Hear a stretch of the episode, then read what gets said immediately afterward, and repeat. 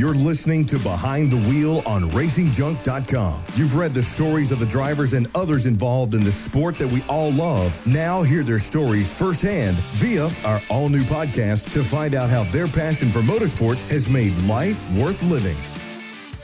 Happy holidays. Holidays. Are you thinking about food? Happy holidays. Oh, wait a minute. Hang on. I got to get this. Uh oh. You gotta, you gotta, describe this, Ellen. Uh oh. I'm scared of what he's going to show us. He has a giant Santa hat that reaches to the floor. You gotta, this is how. this is oh how- no. No, right. seriously.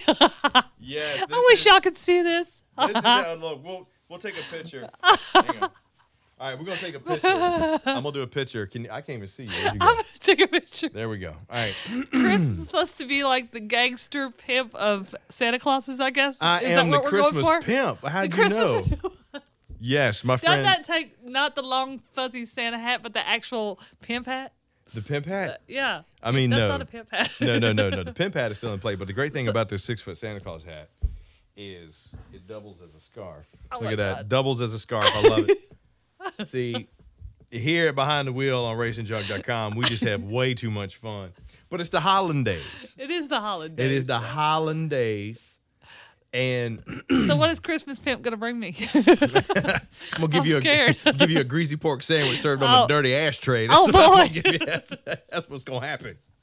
I'm gonna give you some movie tickets. Movie tickets. Oh yeah. boy. Yeah, I'm, I'm gonna give you movie tickets, and then I'm gonna give you an indictment. Um, an indictment for your New England Patriots, who Oh. obviously Oh, can't God. win a game without cheating.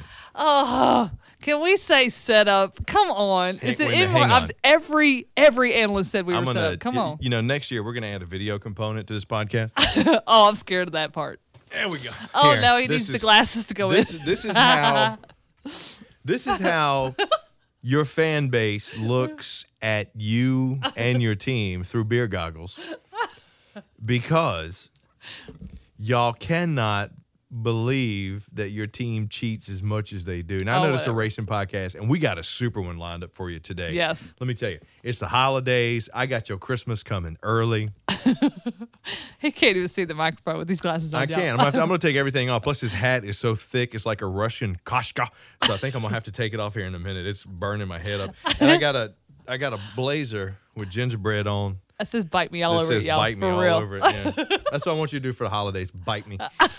Um, he just said that because his bears suck. Bears do suck. but you know what doesn't suck? I don't know. Racing. That's right. Racing doesn't I'm suck. kind of missing Well, it right now. I NASCAR mean, it's sucks. kind of well, yeah. Well, I don't know if you want to say that, right? No, that's just our opinion. Um, well, that, more- more that is not the coming. opinion uh, endorsed by Racing Junk. That is not the opinion of Chris Young and or the affiliates of racingjunk.com or behind the wheel. But you know what? Uh, no, I, I during this holiday season, during this time of reflection, it's really made me think about one thing um, that that really impacts me as a person, and that is there's not enough brisket to go around and I want people to stop touching my brisket and taking it when I make it. If I spend 13, 14 hours smoking a brisket and then four hours working on it afterwards, I don't want you putting your hands on it. Right? So this holiday season, don't touch my plate. yeah, well, You will not see a next holiday. You won't see the New Year's. But okay. Here, case in point, people, if you come near Chris and he's got a plate, just walk away. if you see me with Or you walk away with a stump. or if you see me with any any type of smoked meat, and, and it doesn't matter if I'm at a press event, if it's a media day, if I'm interviewing somebody, if there's a plate of smoked meats near me, I'm in a different world at that point in time. I might be talking to you, I might be saying something, but I'm in a different world. And if you break me from that world, it's like asking Kim Jong Il. Mm, not ill? I don't know. They're all ill out there anyway.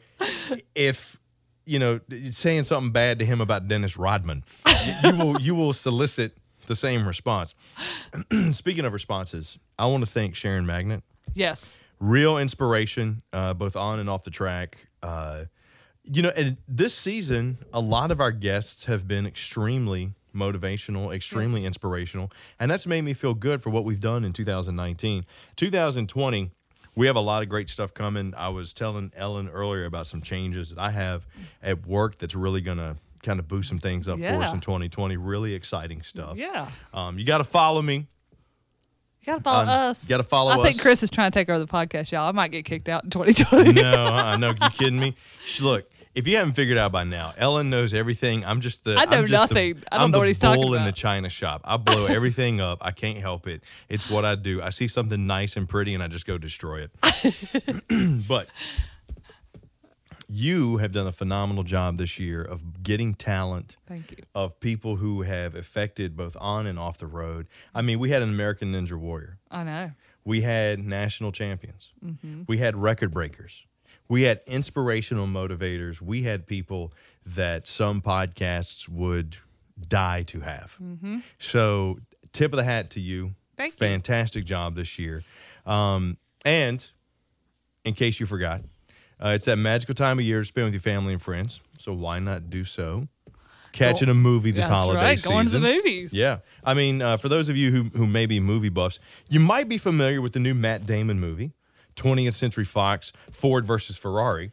Ellen went and saw it at Thanksgiving, and yes, I know Thanksgiving's long gone, and we're almost. In fact, by the time we have this posted, we might be over Christmas. Who knows? but but this movie is still out, and this movie was amazing. I saw it the week it opened, and uh, as a racing phenom and somebody who's really into racing and cars.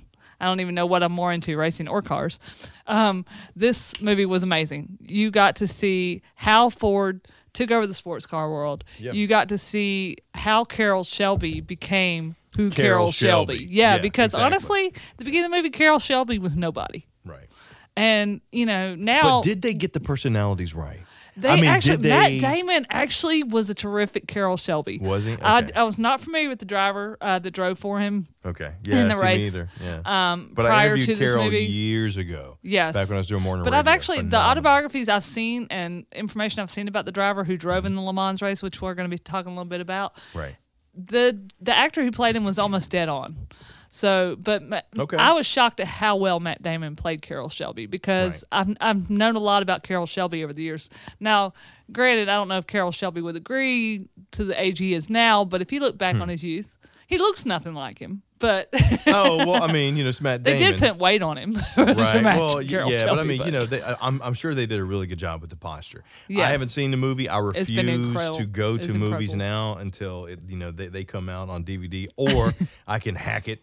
Um, It is a long three hour movie, but if you love racing and you love cars, especially classic cars, it's three hours. it's three hours. Good lord. I don't even. I Chris mean, can barely sit still for three hours. I don't even want to do anything that feels good for three hours. I'm at that age, Ellen. I'm at that age where it's like mm, you got my attention for a little while, and that's Like about it. 20 minutes, that's it. Twenty minutes, uh, seven, That's pushing it. eight minutes tops. But you know what? It's like a bull ride. You hang on for them eight minutes. You're in the championship circle. That's all I'm saying. Even comes with a commemorative belt buckle. But this, uh, so the way we work, if you haven't figured it out here on Behind the Wheel on racingjunk.com, it would have been easy for somebody to contact 20th Century Fox and say, hey, give me somebody from the studio. They Let's probably told to us no. They probably would have told us no. But what did we do? we went with the next best thing.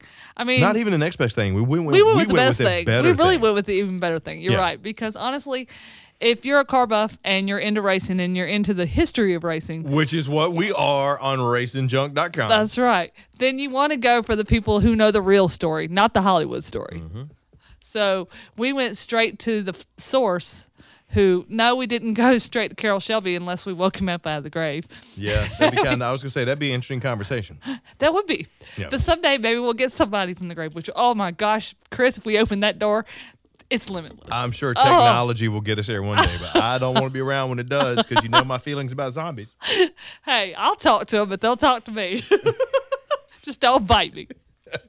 No, I'm, I'm really excited because we got Dan Kahn Yes. with Kahn Media, a huge Los Angeles automotive collector and co founder of the Peterson Automotive Museum, Bruce Meyer, who now owns the race cars made famous in that hit movie. So Yes. we got the sources That's right. of what that movie's about. That's right. That's our Christmas gift to you. Besides, I'm going to send everybody who wants one, an eight and a half by uh, 10 autographed glossy headshot of myself. With his beer goggles on. I With don't think anybody wants on. this, Chris, but you know, I think you can send it in the mail and most of it will end up in a bird pile, but why not? Stevie Wonder gave me this haircut. People At least you can keep us up. warm with our Yule logs and and your picture burning in the fireplace. Let me tell you what. I can keep you warm with the hot air I spew. I'm just saying. So no, so we got to take a brief break where we're gonna get some uh, sponsorship mentions here. Uh, got to pay the bills, That's right. as they say. Got to pay the bills. hey, go, hey, uh, give us two minutes and two seconds. We got to pay the bills. Dear Lord, thank God we're Was not that Bill way. Cosby? No, that was not Bill Cosby. That was my horrible impression of Harry Caray. that sounded like Bill You never Cosby. hear, you never heard Harry Caray? It sounded like Bill Cosby No. Bill Cosby would be, come here, Ellen, won't you take a sip of this drink? no, oh, God, that's horrible. Oh, I take that back. Oh, I so take that back. You know what? I don't want any pudding pops anymore. I am glad I got one of the best legal representation firms in the country. Because the they're on your C and. D's and the suits that come my way, oh dear lord! I mean, just the stuff I talk about Tom Brady. He's got his attorney on speed dial anytime he listens. and and you're cheating craft. oh my God, whatever. Just bless their hearts. Bless. You know what? It's it's a holiday season. It's that time of year when we just gonna start saying if we can't say nothing nice, we not gonna say, Say nothing, nothing at at all. all. And I'm just gonna say bless their hearts. bless their little hearts because they need it. They need that plate of cookies more than I need it. So instead of taking it to the Sunday supper, I'm just gonna send it right up to the New England Patriots because those little cheating bastards, they need those cookies more than I do. Bless them and their hearts. We will be back in just a minute behind the wheel on racingjunk.com. Dan Kahn and Bruce Meyer. Don't go anywhere. This one's going to be awesome. Hang on. Attention racers, race fans, and gearheads. If you're looking to buy, sell, or trade the stuff that stokes your engine, then check out racingjunk.com. Racingjunk.com is the world's number one online racing and performance classifieds, where you'll find what you need to rock your ride. Check us out at racingjunk.com. Racing and performance classifieds built to go fast. So, welcome back to Behind the Wheel on racingjunk.com. Joining us on the phone right now is Dan Kahn. Now, Dan, we talked about Kahn Media a little bit, but if you don't mind, tell us a little bit about you and Kahn Media out there in beautiful LA. Yeah, absolutely, and thanks again for having me on. I, uh, you know, I've been uh, in the automotive aftermarket my whole life, and started my business about 11 years ago in 2008. And uh, we focus on primarily uh, automotive, automotive aftermarket, and performance brands. We do PR, marketing, uh, a lot of video production, uh, and event uh, promotion. Oh, I heard that magical production word there. Chris knows that well Do word you- very well. Do you need anybody that oh. likes to puke? Stupid. Because you know that the one thing that kills me about commercial production, and I've been in audio production for years, is you hear those guys that's going to be sunny and 72 in the big city. And you know, out, out there in, in LA, you got my buddy Shadoe Stevens, who's the king of that. That's right. And you've got the perfect voice. I mean, you can tell you've been doing this a while. Oh, he has. He's been us a little too long. I mean, after the life change, I kind of took those uh, lessons on how to speech a little bit better and put the emphasis on the right syllable. But hey, tell and me. it didn't work. Now, tell me, and, and, and we're going to deep dive into the movie here in a minute, but, you know, Bruce was supposed to join the call with us. He's running a little bit late, so we're going to take this minute to kind of slay him a little bit. Oh, no. Tell me about your relationship with Bruce. Yeah, absolutely. So Bruce is a good friend and and also really um, sort of uh, a mentor to me. He, you know, he's a pretty incredible guy to be honest. And I, I sort of known about him for years, and we we've gotten to know each other very well over the last decade or so as I've uh, worked on the Peterson Automotive Museum's uh, PR and marketing. And Bruce, uh, for those who don't know who he is, he's sort of the original car guy's car guy. So he, he's been racing and collecting and, and been a pretty dominant force in sort of generally the entire car scene since the 70s. And what's sort of amazing about him is you know, you know people probably who are drag race guys or circle track guys or you know they're they're into street rods or they're into you know whatever Ferraris, it's pretty rare to find someone who's into everything. Oh. Bruce is into I everything. I was gonna say, yeah, that's that's Ellen up one side and down the other. They might be spirit animals of each other. Oh, we might. Well, yeah, and it's and it's crazy. And so he's one of these guys where he's he's self-made, you know, and and and he ran a family business for many years and would just you know buy right. And and so he has some cars. Where if you look at his collection, you go, oh my god, you know. He must be a billionaire or something, but the thing That's is, what I he's was just always when I looked at it yesterday. Because Yeah. there's a YouTube video of it up yesterday. yeah. And But I was it's like, just he, you know, in the early 70s, he bought a Ferrari 275 GTB4. Oh, my God. When I mean, it was an expensive car, but it was not a crazy expensive car. It was probably, uh, you know, low five figures. Now that's a multi multi million dollar car. Um, when he bought the, you know, Greer Black Prudhomme Dragster, which is one of the most seminal, you know, top fuel cars of all time, it was a basket case sitting in some guy's garage. Nobody was, res- there weren't tackle fests back then. Nobody was restoring, you know, old dragsters. Uh, same thing with the Doane Spencer Roadster. Again, you know, that's probably, arguably, the most important hot rod of all time. But when he bought it, it was just an old hot rod sitting in someone's garage. And so he's, you know, he's had really good taste and really good timing, but what makes Bruce sort of amazing is he's become sort of a taste maker. So he was the guy that was, at least in part, responsible for bringing a hot rod class to Pebble Beach, where before that, there was all these kind of blue blazer guys looking down their nose at the hot rodders, and mm-hmm. Oh, yeah. they're all about like Duesenbergs and, you know, Mercedes SKs, and here come these, you know, SoCal guys with hot rods, and they're going like, what are you doing here? Bruce normalized that. He's the one who made that happen and, and he's done that for so many different um, kind of like tribes within the car culture that that's why I think he's so kind of well liked and well respected by people.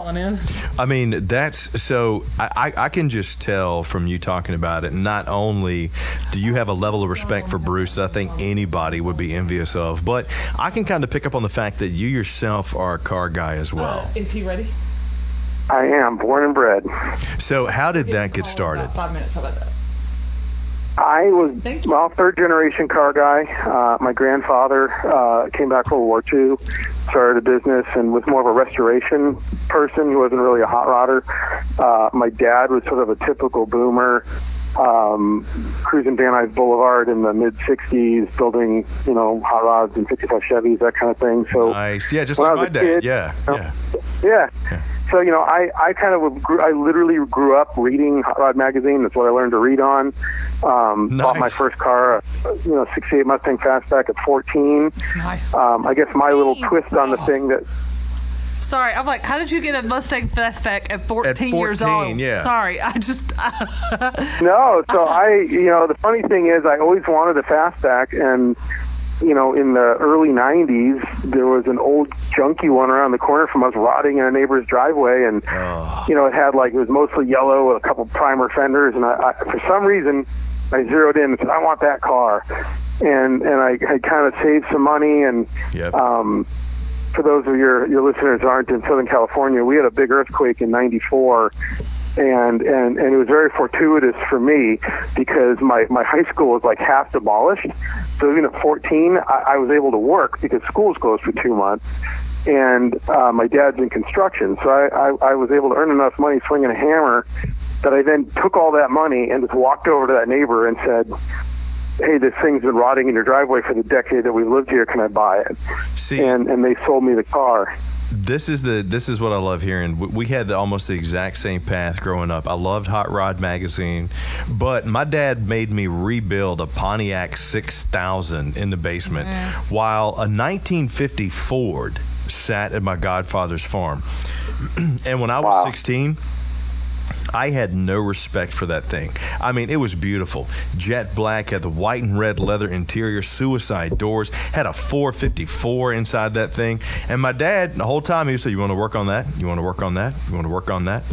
Not once did I say, Yeah, let's Yep. work on that. I was trying to earn a Ford Bronco 2. oh my God, why? well, because I, that's what I thought was Where's cool the back then. Oh, I had a God. mullet and a members only jacket, Ellen. That's right. I remember that. I still you tell do. me about that anyway.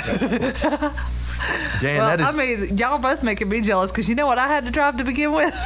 Well, I mean, you I rode to a drive. tricycle. I had to. Uh, no, I learned to drive on a Pontiac hearse. Okay, and then Nice. And then I A hearse like like a Like like, a a, hearse. funeral home. like a hearse. Wow. Yes. Okay. My dad bought this thing. It was so beat up for two hundred and fifty dollars from a friend of his at work. I'm not. It's not funny. The best part is Dan had to clarify that. I didn't want to. I'm glad he did. That's, well, I could, it could have been like a hearse shifter edition something. No, but, no, but no, no. Oh, okay. My dad okay. bought it for two hundred and fifty dollars from a guy out of his driveway that he worked with. It's a party wagon. But but I mean, you know, so, who wants so to party at a hearse? yeah, Dan's out there knocking ten to be able to rebuild this thing, and now he's got Kahn Media, which you know, tell t- tell us a little bit about what Kahn Media is and what they do. Okay, yeah. So we do um, we handle kind of all forms of marketing, mostly public relations, um, media. Like I said, we do a lot of video production, a lot of social media marketing. So all forms of marketing for primarily automotive companies. So everything from uh, we're the agency of record for Lotus in North America.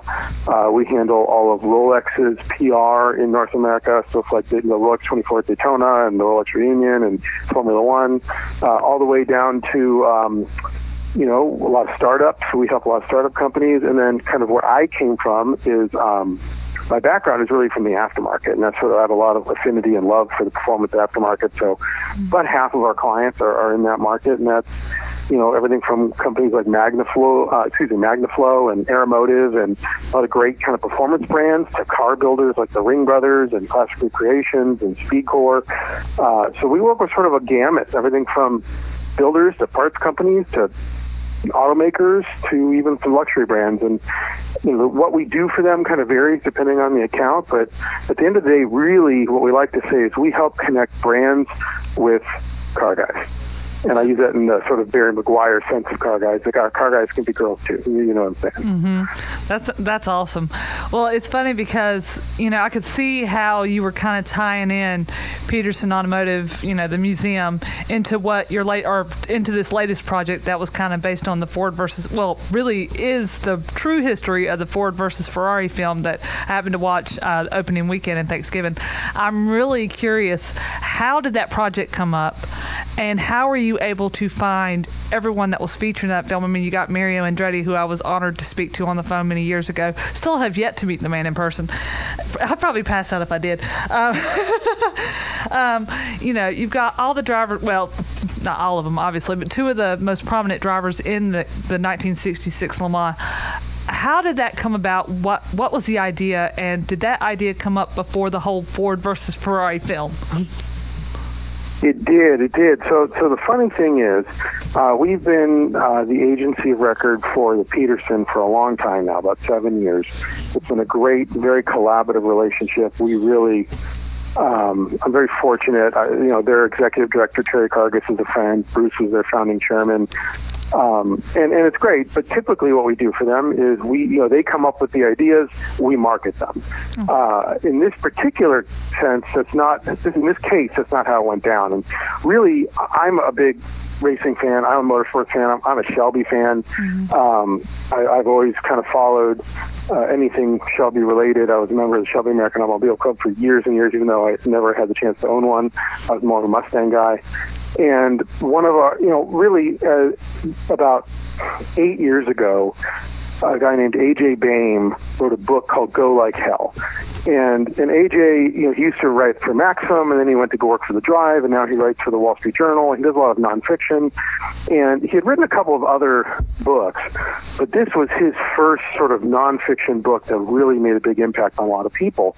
And it was sort of the inside story of the Ford versus Ferrari war. Mm-hmm. Incidentally, that is the same book that the current movie is based on. Right. So so you know, they licensed that book and bought the rights to it and all that, and that ended up turning into the Matt Damon movie. But years ago, long before this thing was in production, I read the book. AJ's kind of a friend. I called him and I said, "Hey, this is unbelievable. You did an amazing job." And and I didn't set out to make a movie. I was just sort of obsessed with the book, and I read it a couple times and thought it was great. And at the end of the day, we were sort of trying to figure out, well, the 50th anniversary of the Le Mans win was coming up in 16, and in late, I think it was December of 15, I had this idea where I said, you know, a lot of those guys that were around back then still live in SoCal. Maybe we can find a couple of them and interview them and put some videos up on the Peterson's YouTube channel. And we were doing a lot of video work for the Peterson back then, and so that's how it all started. Is we, we sort of kind of started kicking this idea around, and we knew Lance Stander who owned Superformance, which is the company that's like licensed by Shelby to build all these continuation cars, and Lance has an exact clone of the um, McLaren Amon GT40 that won. And I thought, wow, maybe if we could do a couple of interviews with these guys in front of the car that looks just like the original car, that'd be kind of neat. Mm-hmm. And and it kind of started evolving. And what happened is we ended up interviewing AJ, and he's really good on camera. And, and if you've seen our film, he's he's excellent. So he told a great story. And right after that, we found out Preston Lerner, who's another automotive journalist, was going to publish a similar book, but his was more sort of photo oriented, and it was with a lot of uh, a guy named Dave Friedman's photos. And what's interesting about Dave Friedman is he was a teenager with a 35 millimeter camera that Carroll Shelby, who was a great racer but was also sort of notoriously thrifty, um, he found this teenager who was a young guy and was talented with a camera, but also was a teenager, so wasn't particularly expensive. And he said, "Hey, Dave, you're our new photographer. Go document everything." They actually So had this a, a version of him in the Ford versus Ferrari film. They found a teenager. Right. was going with them to the racetrack. Yeah, because they weren't really paying. Exactly. and what's like, interesting about familiar. Dave, exactly, and so yeah, he was he, there was a character based on him in the movie. And what's interesting about Dave is he spent a couple of his very formative years covering what turned out to be this really historic motorsports achievement. Mm-hmm. He then went on to have this amazing career in Hollywood as a set photographer, and he's one of the only people who's ever gotten an Academy Award for still photography. Wow. So he, he had this like first career that was really amazing when most of us were still messing around as teenagers. Then he went on to have this second amazing career. So he's a pretty blessed guy. And and so we found him. He lives in Southern California. And so we said, Hey Dave, you know, you contributed photos to this Preston Lerner book. Can we interview you? And he said, Yeah. So now we've got, you know, AJ interviewed. We have Preston Lerner interviewed talking about his book. We brought Dave Friedman down and we're interviewing him. And and literally in, at the end of the interview, he looked at us and he said, "Well, hey, you know, you should interview Charlie." And we said, "Well, who's Charlie?" And he said, "Charlie Agapiou." And we said, I- and I said, I, "You know, I, I don't know who that is." He said, "That was Ken Miles' crew chief. He lives in Southern California. He's a Rolls Royce mechanic." Mm-hmm. I went, "Oh, "Okay. Do you have his phone number?" "Yeah, here it is." oh, okay. So, so we went and we got Charlie and we interviewed him. And when we were at his shop, he kind of said, hey, I've got all these old photos. Do you want to look at them? And we're going like, yeah. yeah. And he brings out all this archival stuff. And and it sort of, at that was when we finally had this idea. The light bulb went off. And that was in probably March of 16 that we realized, hey, I think we have something here That's amazing. maybe we can actually turn this into a documentary about that win. And at that point, that had never been done. No one had done any kind of film on that whole, based on the book or on the Ford versus Ferrari war. And and as we started talking to people, what, what's different about our movie? Obviously, it's a very, very, very, very low budget short film documentary versus a big budget Something Hollywood like movie. you would see on the History Channel, but in a racing sense. Right. And, I actually found it incredibly Exactly. interesting. Yeah, and it's and it's what major Thank you. box office movies are made are based off of. Exactly. Yeah. Well, thank you. And, and and what we've kind of focused on with ours was was the finish. And I don't want to sort of spoil the, the movie for people who haven't seen it yet, but there's a very controversial finish. Uh, at the end, that happened in real life in Le Mans, and they, they kind of replicate it in the in the Christian Bale uh, Matt Damon movie. And, and I had always heard about this big Ford win at Le Mans '66, but I didn't understand kind of what happened to Ken Miles. So when we sort of talked to Charlie Agapiou and we figured that out, we went, oh, that's the story. We need to tell the story of the finish. And that's where the eight meters name of our film comes from, mm-hmm. is there was an eight meter spread between the first place car and the second place car at the start of the move, there at the start of the race.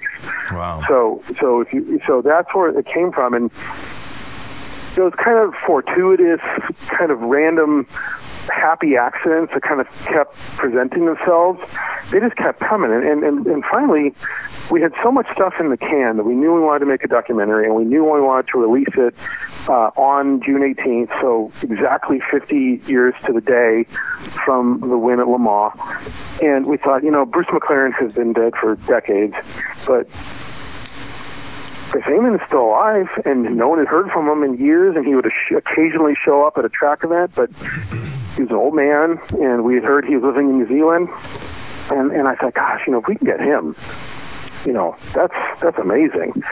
And so we literally talked to anyone we could find in motorsports and media. Nobody knew how to reach him. And I finally have a, a cousin who lives in New Zealand. And I called her and I said, Do you have a copy of the white pages? And I figured this is an old man.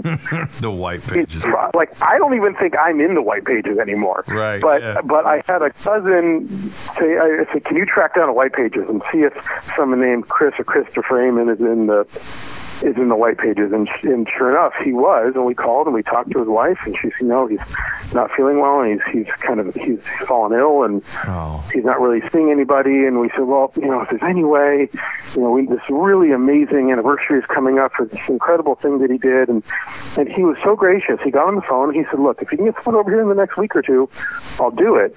But keep in mind this is halfway around the world. Yeah, I was gonna say. Mm-hmm. Yeah. so, you know, we're kind of going like, okay, we have no budget, nobody's paying for this, it's completely self-funded.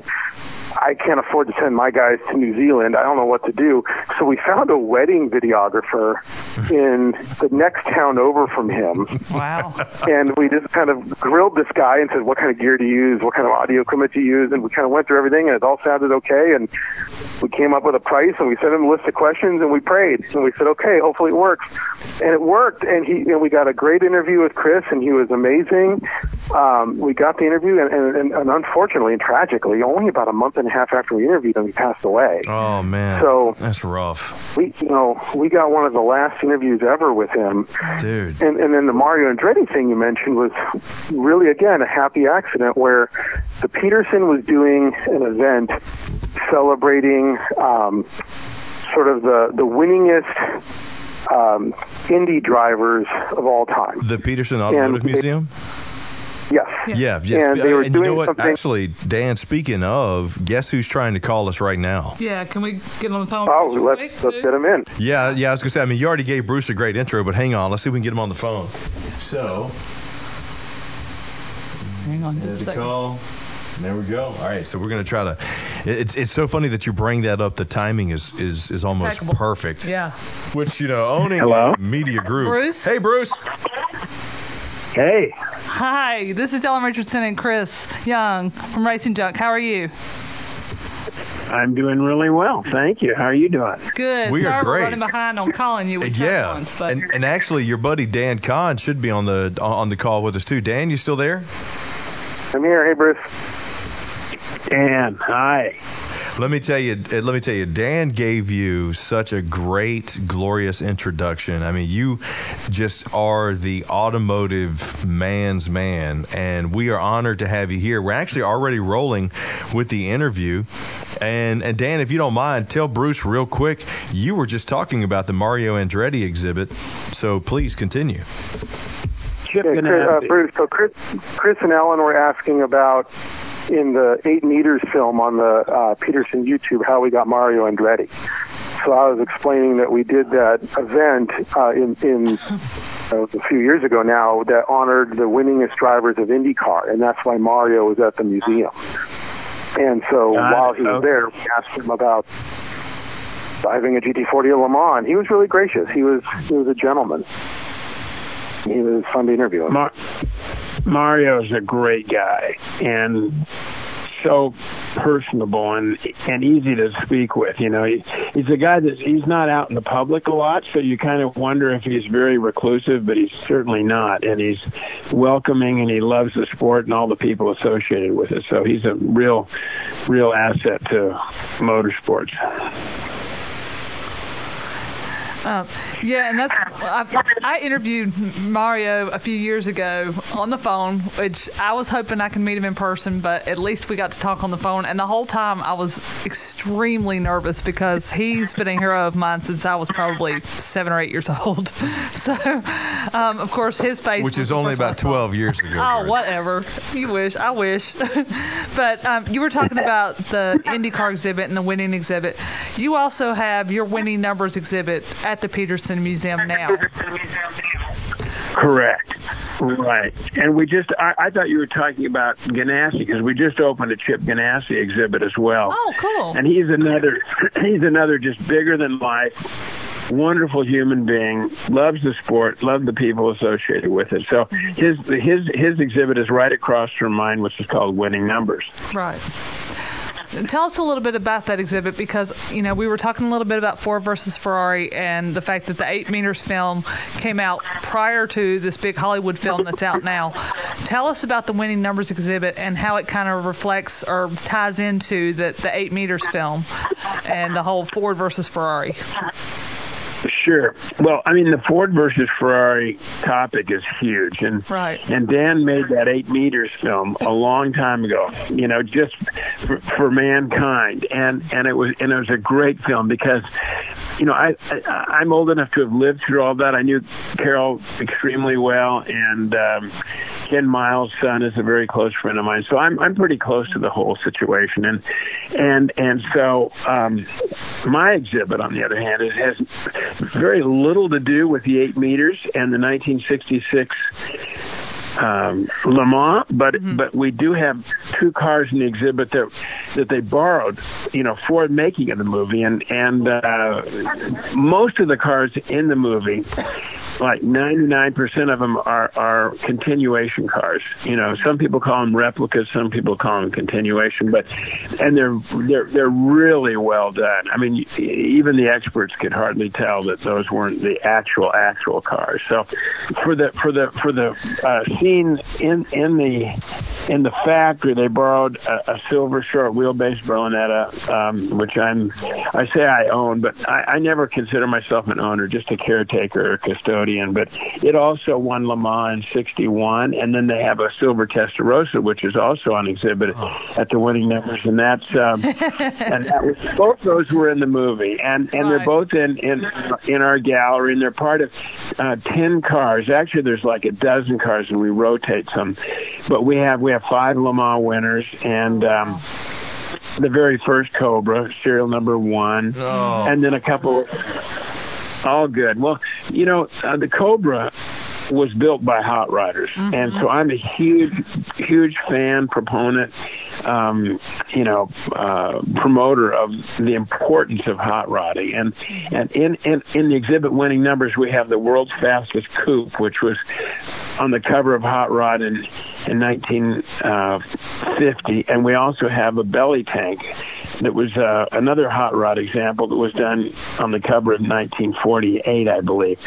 But um, you know, the early, early, early years of hot rodding were that was before sports cars and and before we, the Americans, kind of caught on to Le Mans. You know, so anyways, we have those. We have Don Prudhomme's first dragster, the Greer Black Prudhomme car, and we have a Bizzarini, which won Le Mans in 1965. And few people know about Bizzarini, but he was um, head of, of, of, of Ferrari racing from the um, you know 50s up until the early 60s, and then they had a thing called the Palace Revolt, and he was dismissed. It's a long story. It's a whole it's a whole session on that. But anyway, so he built a car. He drove it to Le Mans. He won Le Mans. He drove it home. So that's also in the exhibit. And then we have the Le Mans winning Porsche from 1979, which was one of the very few kind of you know production cars that won overall, beat the prototypes, and it was a privateer. Yeah, I was going to say that was one of the first line cars that ever won Le Mans. that was a really big deal for Porsche and for privateers and for production cars. So, and that was that was that car has an interesting story because it was owned and and driven by the Whittington brothers, who were famous in motorsport. Bruce, this And is other Chris. Um, so, I mean, not, not only is my dad going to be extremely jealous that I'm talking to you, but I'm I'm extremely envious of you in general, just because of the hardware that you're able to be around. What was it like to know that they were going to be making a movie, Ford versus Ferrari, and they came to you wanting some of that hardware for the movie? What was that like? Well, I- in my early years, um, I lent out a few cars to the movies, uh, you know, from Gatsby and a few other Batman and some of those, and they they always kind of come back a little less than they went out. So when Ferrari wanted, you know, two of my most, you know, precious um, you know, collectibles in the movie. I, I was I wasn't wasn't really interested, but when they said that they would not be driven, because it just sometimes they say they haven't been driven and they end up driving and so forth. So we watched pretty carefully. So it was a, it was a nice compliment to me. It was wonderful to expose the cars, and it was a great story. And so I was flattered, and um, they were very respectful of the cars, and it really worked out well. Really worked out well. Yeah. And see, you talking about driving the cars, that's something I was noticing yesterday. I was reading an article about your collection yesterday, and I noticed that you had the opportunity to drive a few of the vehicles that are in the collection now to the museum itself. And as a classic car buff myself, who dreams of dri- driving a classic car someday, other than the, the crappy piece of crap my dad had me drive to learn on, um, how do you, you know, tell me how that felt, especially the first time. Well, I mean, it's probably second nature to him, but Not with me. Well, you know, um, so I don't know quite where to start because a few things come to mind because um, I shouldn't say this, but I, I have an electric car too, and and electric cars are so smooth and so responsive, and and you get into like the Bizzarini or the Cobra, it is just the polar opposite. You know, it, it you just have to put your 1965 hat on or whatever. But I, I every car we have we drive. Um, I, I, you know, I'm in the 200 mile an hour club at Bonneville, so I've had the pleasure of going over 200, you know, down the Bonneville Salt Flats. But you know, driving these old cars is is it, you just have to understand what you're driving. The, the, the Ferrari's 1957, and in 57, you know, I was like 16 years old, and and and it was probably like a, a rocket ship for 57. But in today's world, it's so crude, and you know, the suspension's very tough, and you know, so driving the cars, each one has its own personality, and and and represents the period from which it was, you know, constructed. So, you know, you, you, the, we have a 1960 Corvette, which was the first Corvette to race at Le Mans. We've driven that at Goodwood, and every single car we have, we we start, we drive, we enjoy. The only one they won't let us drive is the dragster, but we take it out and we fire it up for cackle fest and so forth. Bruce, but you, it's- you are it- probably the only person on this planet that has said, I have an electric car and I would not make fun of you because you have so much man in you because of the hardware around you. I'd be scared to make fun of you. you know this is this is i mean when i when i bought this electric car i mean i got hate mail you know from uh, my friends Oh, I bet you and they did. just got- Oh, I bet you did. Oh my God! It was just and and you know, it, it was anyways. I I, I it, it has its purpose, and unfortunately, it's it is the future. And and at the Petersen, we just unveiled the new electric Volkswagen, and we have the the buggy. We have you know electric. The fastest car around Nurburgring and the fastest car up Pikes Peak now is electric. You know, and That's true. it, and it really is hard to say. So when I when I started racing motorcycles, we used to race big, you know, uh, four cycle, you know, twins and singles, and and they were they had such a manly sound. I mean, you just felt so good when you get on it. And then the guys started coming around with the Japanese two cycle bikes, and we just thought they were just like girly boys, you know. Yeah, and and we were sitting there just thumping and making noise, and all of a sudden they just started to kick our butts, you know. Sounds like And a so baby thinking, crying there from is- three rooms away. Wee, wee, wee. I mean, it's like, come on, man. Yeah, especially as, the, as especially as they blew by you, you know. Yeah, yeah. So- yeah. so- you're, you're sitting there going top speed, and they just on you. Wait a minute, that's cheating. They got to That's cheat like the New England Patriots. They got Oh, don't even start on New England. God, leave them alone. So, so unfortunately, unfortunately, I think we're heading in that electric, you know, direction, and and uh, it's a very different experience, but still for the old timers and the the hardcore, passionate, you know, racers, you know, there's just a lot of life left in the combustion engine, just for pure joy, you know, and uh, almost every car we have is pretty darn loud, and and I like it that way. Exactly. In fact, that was the next question I was going to ask you. Of course, maybe it's an electric vehicle. I don't know. But is there a vehicle out there that you're still hoping to add to the collection that you have yet to be able to, you know, get your hands on?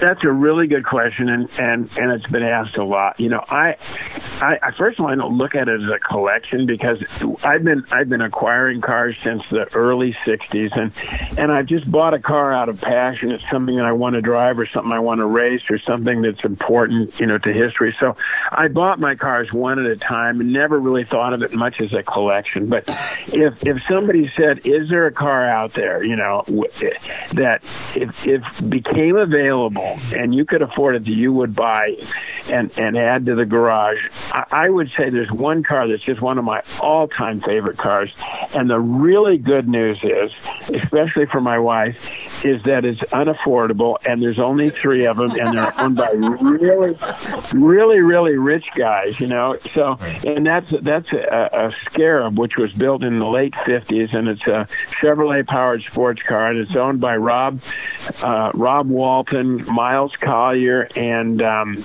and John Mozart. All those guys.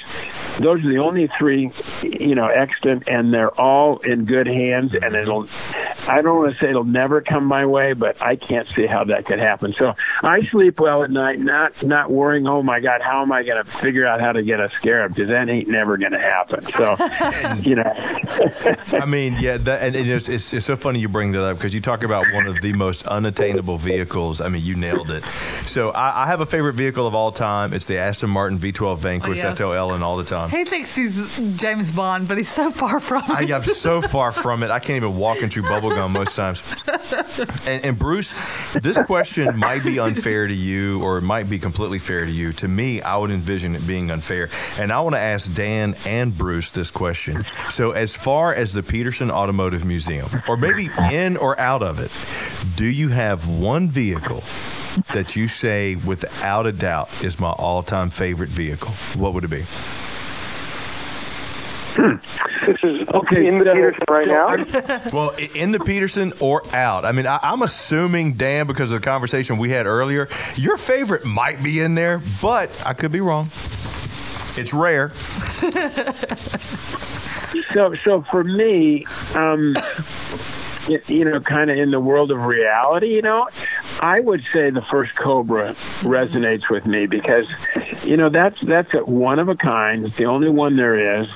Um it made just enough, just enough to scare me it's it's historic and it just checks every box i i think it's super good looking and and i would say that that could be my favorite car and the best looking car i've ever had is the testarossa i mean Oh, yeah. it is like rolling art you know but um if somebody said you know you got to take one with you what would be it would probably be the cobra That 60 Yeah. Cobra, yeah. That's a I great can't blame pick. you for that one. I'd want that one too. All right, Dan, which one that, you know, as soon as, as soon as I mentioned that question, what's the first one that popped in your head?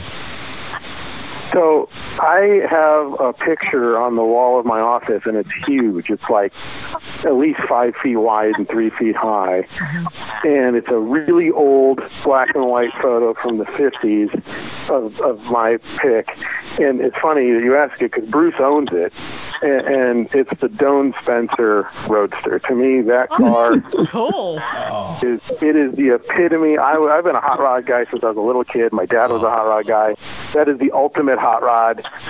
Uh, to me, there is no cooler car on the planet than that car. Man alive. That's Put the sunglasses on, the Brylcreem, and the comb through your hair, and just hop in that one, man. well that is that is the holy grail that that is if if somebody said what's the, my favorite hot rod in the world? That that there's just it's a real real easy question and a real easy answer. And that would be the Don Spencer Roadster that guy Don Spencer was you know one of the all time you know great craftsmen had the eye um and and that car did everything from run the dry lakes it's been in every state in the union. And it's as good looking today as it was when it was built. It start was started it really started in the 30s it's it's the oldest hot rod in existence and still the prettiest. So, Is Dan, you got my vote, and I'm going to give you a big hat because Dan is an old soul. You know, the Yeah. guy, you know, does miracles for us at the Petersen, and and he also handles our our our uh, luxury brands that that we're involved with, and he also uh, Concours and Rodeo Drive, which is on Father's Day. Dan does all those, and the reason is that he is so technically, you know, spot on, you know, with social media Oh, and understanding the marketplace. And he's, and then the other side of him, the flip side is, is an old soul, and boy, just, just picking the Don Spencer, just, uh, just you know, check that box for sure. And I mean, Bruce, it's the holiday season. Giving is in the air. I think you should just donate that Don Spencer to him. I mean, or if you know what, as a as a equal and completely unbiased party, you can give it to me, No, don't give it to Chris. and I will Dan, hold don't it. give it to Chris. I am not known for wrecking or blowing up any vehicles. Uh, uh, Don't go on social media. Don't Google it. I can't go to California anymore. They can't go to Virginia anymore, sure. So, but no, I mean, you know that that's the one thing I picked up on both of you guys is the fact that your love for the vehicles, for the creativity, and for the art that they actually are is what led you to be able to donate. I'm just going to say donate and contribute to this movie. donate because he Well- wants you to donate a car. Trust me, nobody's going to donate anything to me once they see my record. That missing El Camino from '92 is still haunting me. But you know, I, I just want to know what's next for you guys because I mean, Ford versus Ferrari is going to be huge. Fantastic cast, is, yeah. fantastic movie. What's next for both of you? Well, career wise, I'm finished. You're right. But, but Bruce is out. He's tapping. Can I be you and I grow up? I'll, I'll, I'll jump in and say, first of all, I think, you know, what he says he's finished, but Bruce has got more energy He's than far any 10 normal guys that I know. Yeah. Um, and, and we've got some really cool stuff coming up. The Petersen, we this is not breaking news, but it's kind of breaking news. We sort of teased this at Pebble Beach, but Hey, um, we've got some really cool exhibits coming out in the next few months. nice. Um, what's coming to Bruce's gallery? Well, do you want to tell him Bruce what's coming to your gallery after your exhibit ends? Well, maybe you should. I mean, it's, Okay, so- a, a big, it's a big time rock and roll. So- it's a big time rock and roller that that saw the importance of the Petersen Museum to to mankind and and certainly to the world of, of the automobile. But he saw it. Yeah. He had a gracious heart, and I'll let you take it from here, Dan. So the Petersen has it's really you know uh, going back to when Bruce and, and Mr. Petersen started the museum over 25 years ago. The, the museum's had kind of a really cool track record of doing stuff with cars and guitars and cars and rock and roll. And there's such an intrinsic link between kind of hot rodding and, and rock and roll. And, and we've had a few of those exhibits over the years, but this one's a little different. Uh, and what's cool is about six years ago, Jaguar had us do an exhibit called The World's Most Beautiful Sports Coupe. And we went to different famous car people and said, hey, you pick what you think is the most beautiful coupe in history, and we'll put it in this exhibit. So we had all these different people, um, you know, that were all kind of famous car guys, you know, uh, Patrick Dempsey and. Um, you know, Bobby Rahal and all these different kind of famous uh-huh. collectors and racers, and they all chose cars, and we put them in. And one that was sort of really interesting was James Hetfield from Metallica Yes. yes. said, "Well," and he said, "My favorite, most my pick for most beautiful sports coupe is my own car, Black Pearl, Yeah. which was this Rick Dore built Same. kind of big, long, low. It was based on a Jaguar chassis, but had this body by Marcel that was all kind of looked like a Delahaye." And so it went in the exhibit, and that started this dialogue, um, you know, with James. And, and, and for the, your listeners that don't know, he's a hardcore car guy. Oh, and, absolutely. And he, oh, let me And tell you, so- be- being a radio, well, I don't want to say how long I've been in radio, but I have many encounters working with the Metallica guys, and he knows cars ins and outs. And the other thing, he his his art more than what the metal is. Yeah, he his created some art of the is covers of their metal. Albums, yeah, he. Cre- I mean, he is. This is some exciting stuff right here because he he is an artist. Yes. Exactly. Well, here's what's cool. He basically took the crown jewels of his collection, and he has some amazing stuff. The Black Pearl. There's another one called Aquarius. It's even bigger and longer and lower and cooler looking. And, and his entire collection, and he donated it to the Petersen. Nice. Oh, you kidding me? I love James. No. Yeah. So It- it's- awesome. It's, it's really cool. And the, the museum's a 501c3, and, and so he donated the entire collection to the museum, and we're going to display them all to the public for the first time uh, in a basically a Hetfield themed exhibit with all of his cars in in the gallery uh, early next year. So that's going to be one of our next big ones, and we're really excited. It's going to be huge. Nice, Oh, because my the winning numbers exhibit, did I read correctly? That goes until near the end of January. Is that correct? Yeah. That will go. Uh, yeah. So is this the first time that anybody's hearing about the Hetfield exhibit? Technically, yes. So this Yeah. is breaking news. We got the scoop. Yeah, we got the scoop on behind the wheel on racingjunk.com. That is, and let me tell you, just well, I mean, just being a radio guy, being an old metal guy, because there's no such thing as rock radio anymore. Nope. Um, wow, I am. I for the first time in my life, I don't have words. you made Chris speechless. That's pretty huge. I'm a huge, huge Hetfield fan. I've interviewed him I don't know how many times. Back when I used to work DC 101 and Rock 107 and you know Rock 92, all that. I mean, he's such a good guy. He knows his motors, mm-hmm. he knows his vehicles, and he knows art. So this exhibit is going to be one for the ages that everybody should absolutely go take advantage of. So, so tell me, how do we get more information? Uh, you know, both on you know, you know, Dan, give us more information on the media group. Bruce, give us more information on the Petersen Automotive Museum. Tell us how do we find you guys and how do we get out there? Sure. Well, that Hetfield exhibit opens on January 30th, and he's actually going to be there. So come and join us. wow. And and um, you know uh, you can go on the Petersen website to, to learn more about the Petersen and the current exhibits.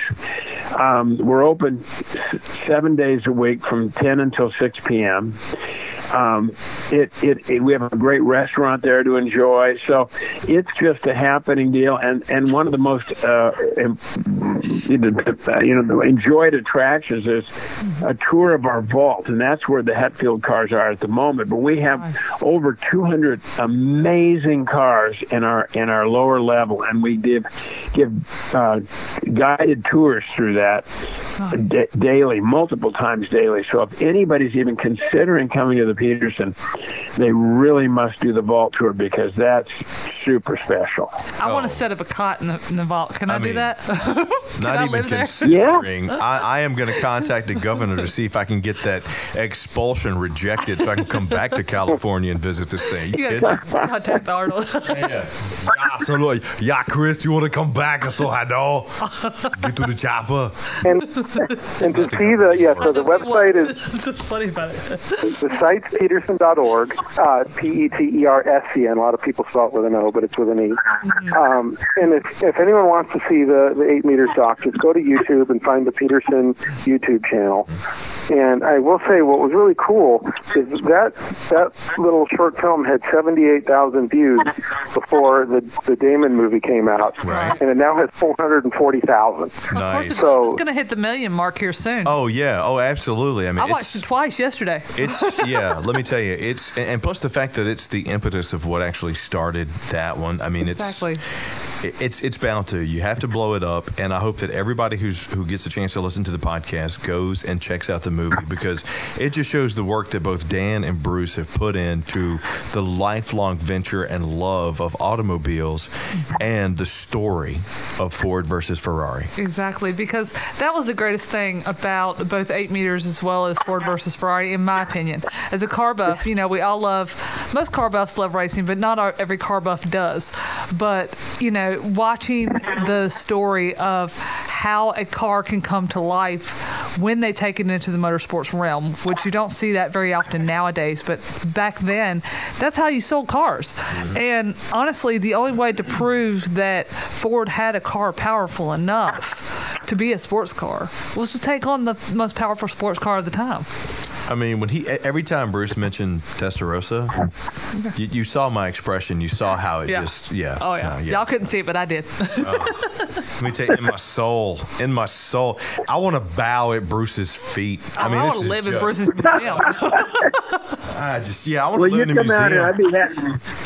I mean, you, I'd be happy to give you a tour. Oh, I'd love to come. Nah, nah, Bruce, you probably don't want to give me a tour because He'll steal something. I'm gonna take something. I'm sorry. he likes souvenirs. I was just like, what- Chris, what are you doing with that header in your pocket? Don't worry about it. you didn't see anything.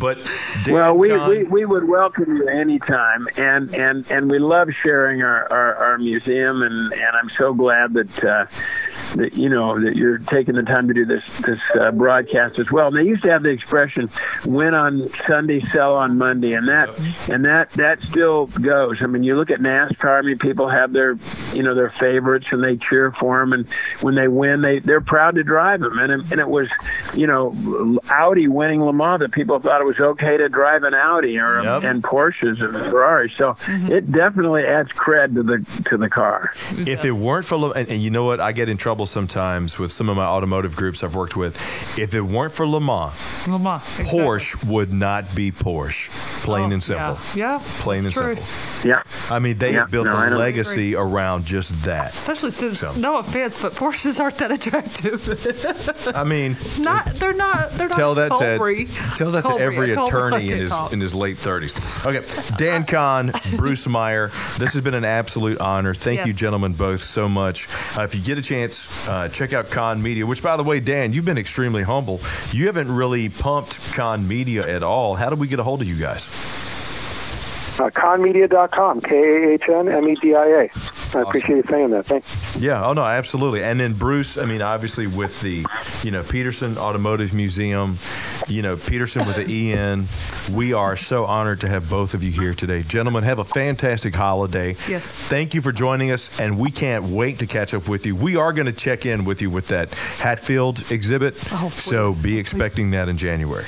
Tell James to give us Great. a call. Well, come come out and see us now. Oh, definitely. Guys, have a thanks, Chris. fantastic Leave light holiday. on. Oh, thank you so much. Happy holidays, you guys. Thanks. Let me tell you about making my holiday. Those Making two my guys, world. yeah, those two guys just I made know, my right? holiday. Yeah, I always say it would fly me out to LA, but that's all right. I'm gonna find my way back out there someday. I mean, I want to go to this Hetfield. I do exhibit. too. And Oh, you heard big that time. first. You heard that right here. Yeah, we got the scoop on We behind got the the wheel. scoop on Behind Nobody the else Wheel. got the scoop. We got the scoop. We got the scoop on behind the wheel on racingjunk.com for your ears and to give you tears. You heard it first right here, kids. Hi. Oh God.